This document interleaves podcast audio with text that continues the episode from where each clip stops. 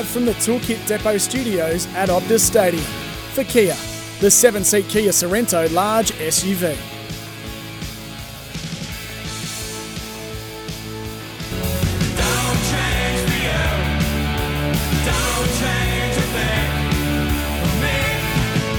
Yes, a very good evening. Welcome to Sports Day with Peter Vlahos. Great to have your company on what's been a, a pretty warm day, hasn't it? We're here for the seven seat Kia Sorento large SUV. You can join us anytime on the Tempera Bedshed text machine 0487 736 736. Bedshed are the experts in Tempur mattresses, pillows, and adjustable bases. Check the range of Tempur products in store or visit bedshed.com.au. The test match today, day two, done and dusted. Again, bad light and rain intervened. Uh, Usman Khawaja remains 195 not out. The Aussies are four for 475. As we know, Steve Smith, 104 he made today before he was caught and ball, bowled by Maharaj. And at the same time, he overcame a long standing Australian statistic. In fact, he's beaten Donald Bradman. I'll come back to that in just a moment. But two days down, four for 475. Again, two rain reduced days. And it was all about Usman Khawaja, who couldn't get to his double century tonight, but hopefully will get it uh, nice and early tomorrow. And a few of uh, the expert, seasoned cricket commentators have made comment about the light situation. We'll hear from Alan Border very shortly uh, about that and why now with modern technology why we can't continue playing and whether bad light with the lights that are available at the venues uh, maybe should be scrubbed and we can still play even though it may be under lights. But anyway, Alan Border will have his say and you'll hear from him very shortly. But let's uh, continue with cricket because joining us, and I appreciate his time, is the WA cricket coach. Last night we were there broadcasting the match between the Scorchers and the Sydney Thunder. And it just came to light watching the Sydney Thunder last night on how, in some ways, unpredictable the BBL can be. Just a few weeks ago, everybody was aghast at the Sydney Thunder being dismissed for 15, 1 5. And here they were last night, and for me, they were a very powerful unit, both with bat and ball. And uh, the Perth Scorchers became unstuck last night, losing by six wickets with three overs to spare. Adam Voges joins us on the program. Adam, thanks for your time. Uh, g'day, Peter. How are you? Yeah, I appreciate your time. Happy New Year, Adam. It's been a good uh, Perth Scorchers campaign, five and one going into the game last night. But you came, as I mentioned, unstuck. The Sydney Thunder showed that they are a pretty handy outfit.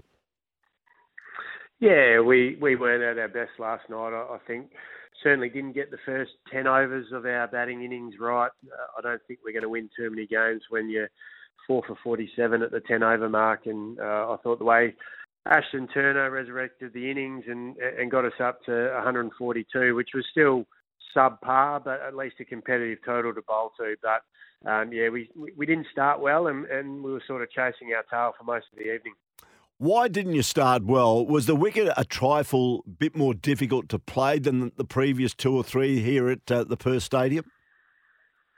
Uh, yeah, I think uh, each one of the wickets that we've had so far have, have just been a little bit different in, in their pace and their bounce, and so there's certainly been an adjustment period that most teams have had to make, and uh, we just didn't get it right last night. I, I don't think we had the intent that we needed to have. I think we only hit two boundaries in those first ten overs and lost wickets. Credit to the Thunder, they bowled and fielded in particular very, very well and put us under pressure, but. Um, we uh, it's a it's a nice reminder for us and, and the competition that you, you need to be at your best, otherwise um, you're not going to win games of cricket. So we, we need to bounce back from that.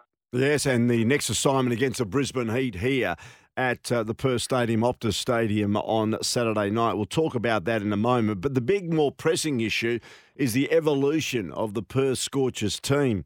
Uh, Faf du Plessis played his final game last night. Unfortunately, couldn't go on with it. Uh, of course, Adam Lyth will play his final game on Saturday. So all of a sudden, the opening combination come Saturday will be no more. So there needs to be some replacements. Will Cam Bancroft go to open the innings, and what options do you have? Yeah, that's right. And, and we sort of always knew that this was going to be the case with uh, T20 competitions starting up in, in South Africa and uh, and in the UAE.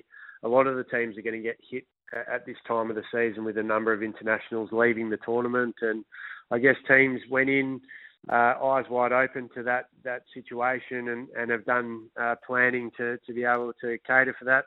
I guess what we probably didn't cater for was Cameron Green breaking a finger and Mitch Marsh not being available for the full tournament, and so uh, we've had to make adjustments on the run a little bit. Um, we still have cover in the batting. Uh, we signed Steve Eskinazi as, a, as an overseas replacement player, so he'll come into the mix for the game on Saturday.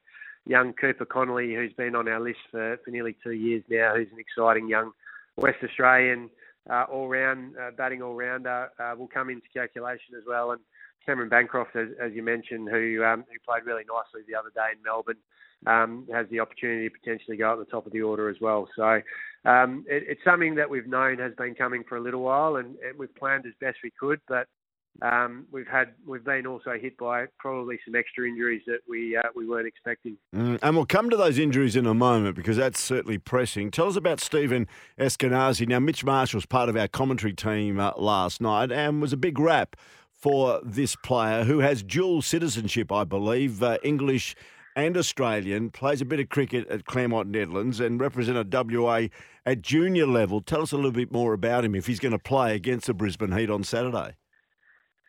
Yeah, well, we call him an overseas player, but he's he's very much feels like he's a local. He's he's grown up in Perth and, and played a lot of cricket locally for Claremont Netherlands, as you mentioned, and uh, now play, his trade over uh, in the UK and plays for Middlesex, where he was in the leading, uh, one of the leading run scorers in, in the T20 Blast in their local domestic competition last season. So he's a right-handed top order player who um, is just a nice, elegant looking player. I think he'll suit the conditions at, at Optus Stadium in particular. We'll be able to use the, the pace and the bounce of the wicket um, to his advantage, and I'm um, looking forward to, to, to seeing what he can produce for us. He's mm he's an experienced cricketer now. He's been around for for a number of years in the in the English circuit, and um, he's going to get his opportunity at the back end of this summer, which is great for him. What about Hamish McKenzie, the leg spinner, with Ashton Agar now on national duties? Is he being considered? Yeah, he certainly is. Uh, we we uh, we certainly considered Hamish for the game over in uh, in Melbourne at, at Marvel Stadium, and uh, again the other night. We're just trying to find the balance right with with us missing all of our all-rounders. I looked over to the bench the other night and saw Cameron Green, Mitch Marsh, and Aaron Hardy all talking to each other, and thought I could do with at least one of you in the team. But um, with Ashton Agar away as well in the Test match, and, and not getting him back until uh, we we go on the road um, next week. Uh, just trying to find that balance in the team is is what we're we're trying to do at the moment. Uh, whether we go with five bowlers or whether we um, strengthen our batting and, and find a way to um, get some overs out, some part-time overs. But Hamish has certainly been in the discussions, and I think for the first time we'll sit down as a selection group tomorrow for the game Saturday night, and um, there'll be a number of discussions around a number of the positions that we, we, need to try and get right for that game. It's interesting. I made this comment last night in commentary with Mitch Marsh and, and Brad Hogg, who were joining me uh, last night that Ashton Agar, of course, he wasn't there last night, made such a difference. He's an outstanding fieldsman, can hit a mean ball, and of course, he's so effective in T20 cricket. You missed him last night, I thought.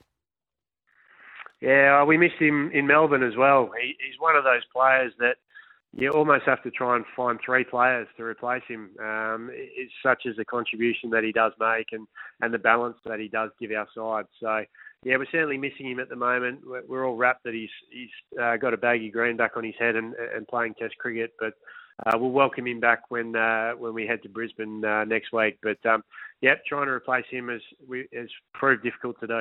Yeah, let's talk about the injuries. It was uh, sort of heart. Uh, in your mouth stuff when we saw Jai Richardson uh, not able to complete his fourth over, and Ashton Turner had to bowl out the final two deliveries of that fourth over and he simply walked off uh, Optus Stadium. Where's he at?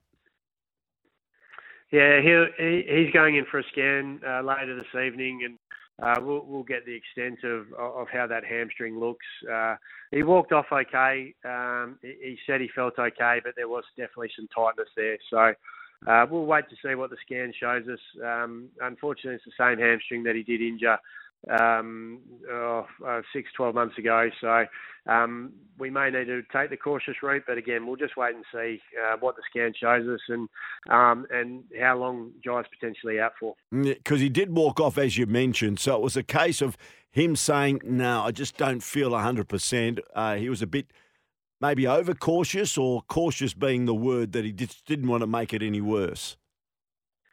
I think it's just a smart move uh, at that time of the game and understanding his body and, and, understanding that if he tries to push through and do further damage, then um, he, he, could be spending a significant amount of time on the on the sideline. So mm-hmm. he certainly did the right thing by pulling up and, and not finishing the over. And uh, hopefully the scans will, will, give us some good news and, and we won't be missing Jai for too long. What about Aaron Hardy, who of course uh, was replaced before the match last night? Mitch Marsh suggested it may be a bit of a quad injury, and we saw Matt Kelly come in. Was that again precautionary? Yeah, it was. Um, yeah, there's just a little niggle there in Aaron's quad, and um, we we did certainly go the cautious route with him, um, just knowing that if we gave him a game and potentially two games, just to make sure we get that right, then uh, we don't we don't risk further damage. But um, he's pulled up pretty well, um, and, and, he'll certainly go. We'll put him through his, his paces tomorrow at training to to assess his availability for, for Saturday's game against the Heat. But uh, it's a very minor one, and, and I fully expect to see Aaron back sooner rather than later. So, Adam, of final questions. It could be a completely, in some ways, different looking Perth Scorchers lineup uh, on Saturday against the Heat, particularly if you take the cautious route with Richardson and Hardy, and we know that Faf du Plessis has gone. There's no Ashton Agar there at the moment. Uh, it, there could be a few new faces, as you mentioned earlier. Yeah, that's right. Uh, I believe uh, Lance Morris is, is going to be on his way back from the from Sydney and potentially available for us. Uh, David Payne, the left arm seamer that we've brought in from, from England, is, is here now and, and available as well. So they give us some bowling options, and then the, the batting options, as we've discussed. Um, with with potentially Eskinazi, uh, Cooper Connolly, and, and even Hamish McKenzie potentially um, coming into the mix as well. So I think it will it'll certainly be a different looking team to the, the effort we put out the other night. And um, again, knowing that we were going to rely a lot on our local players at the back end of the tournament. So excited to see them get their opportunity. Um, and yeah, we need to bounce back because uh, we certainly weren't at our best last mm. night. Good on you, Adam. I appreciate your time very much indeed, doing an outstanding job down there. It's a good setup down at the West Australian Cricket Association. Of course, uh, it was a Pride night last night, and uh, certainly everybody embraced that uh, very well as well. Thanks for your time. Uh, good luck uh, for the game on Saturday, and we'll keep in touch here on Sports Day. No worries. Thanks, Peter. Okay, Adam Voges joining us here on the, the program. So there you go. That brings you up to date with the Perth Scorchers. Certainly not at their best, and let's hope they return to somewhere near their best against the Brisbane Heat, who are sitting towards the lower end of the BBL ladder. So just repeating uh, the Test match score before we take a break: that Usman Khawaja followed on from his twin centuries in last year's SCG Test. With another stunning ton today to join an exclusive club as only the second Australian after Dougie Walters, would you believe, to score three consecutive centuries at the ground. He and Steve Smith added 209 for the third wicket, with Steve Smith passing Sir Donald Bradman's mark of 29 Test centuries. He made 104, Steve Smith. And for the second day running, Australia's dominated the on field actions, but rain as we said earlier, had the final say. And after forcing the players from the field, with Usman Khawaja just five runs shy of a maiden double century, Australia firmly on top, four for 475 after two rain reduced days. And this is what Alan Border said about the light situation. The current light rule is um, is too soft. We come off too easily.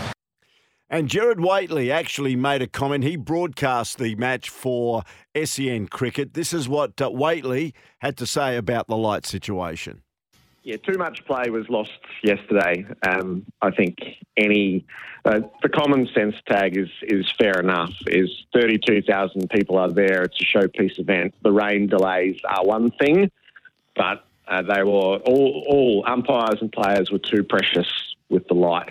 Now, that's easy to say when you are sitting on the outside, but they went off prematurely in the middle of the first session, and then that set the bar too low And then it was it was almost a bad joke at one stage when the rain had finished, the game had been prepared, the patrons had been told play was about to resume, and they walked out with the light meter and uh, and declined to start.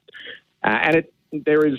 Um, there are there are moments of uh, it's almost illogical that at a ground that has such uh, storied lighting as the SCG, that you would be off at two in the afternoon with light.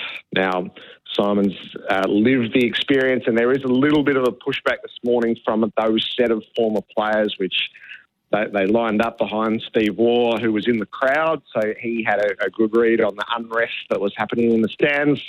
Alan Border, Mark Waugh, is they weren't advocates of continuing to play through poor light when they were playing, but Steve's suggestion that you have to move with the times feels right. So to be there yesterday, it was uh, it was unsatisfactory for the, for the occasion that so much play was lost. Mm. There you go, Gerard Whateley uh, making his call on the, the light situation that's plagued the third and final test between Australia and South Africa over the last couple of days. As we go to the break, let's uh, have a listen to Steve Smith passing Sir Donald Bradman's mark of 29 test centuries. He remained uh, and made 104 because he was, before he was caught and bowled by Maharaj. Uh, Steve Smith surpassing Sir Donald Bradman. Takes his guard. Ball's made its way around the field to Anrich Nortje. It's a good battle within the over. Nothing given by this South African quick. He bowls and Smith will get him now. He pulls for his 100 through backward square. It reaches the rope before. Magnifies the celebration. Helmet off, bat raised. A 30th test century for Steve Smith. And it's loaded with milestones. It improves his record against South Africa, which is something he desperately wanted. His second test ton against this rival and it moves him outright fourth on the run scoring list for Australia, behind only the greats who reached 10,000. And it puts him alongside Matthew Hayden for Test centuries. Sports Day for Kia. The seven seat Kia Sorento, Kia's most awarded large SUV ever. Available now at your nearest Kia dealer.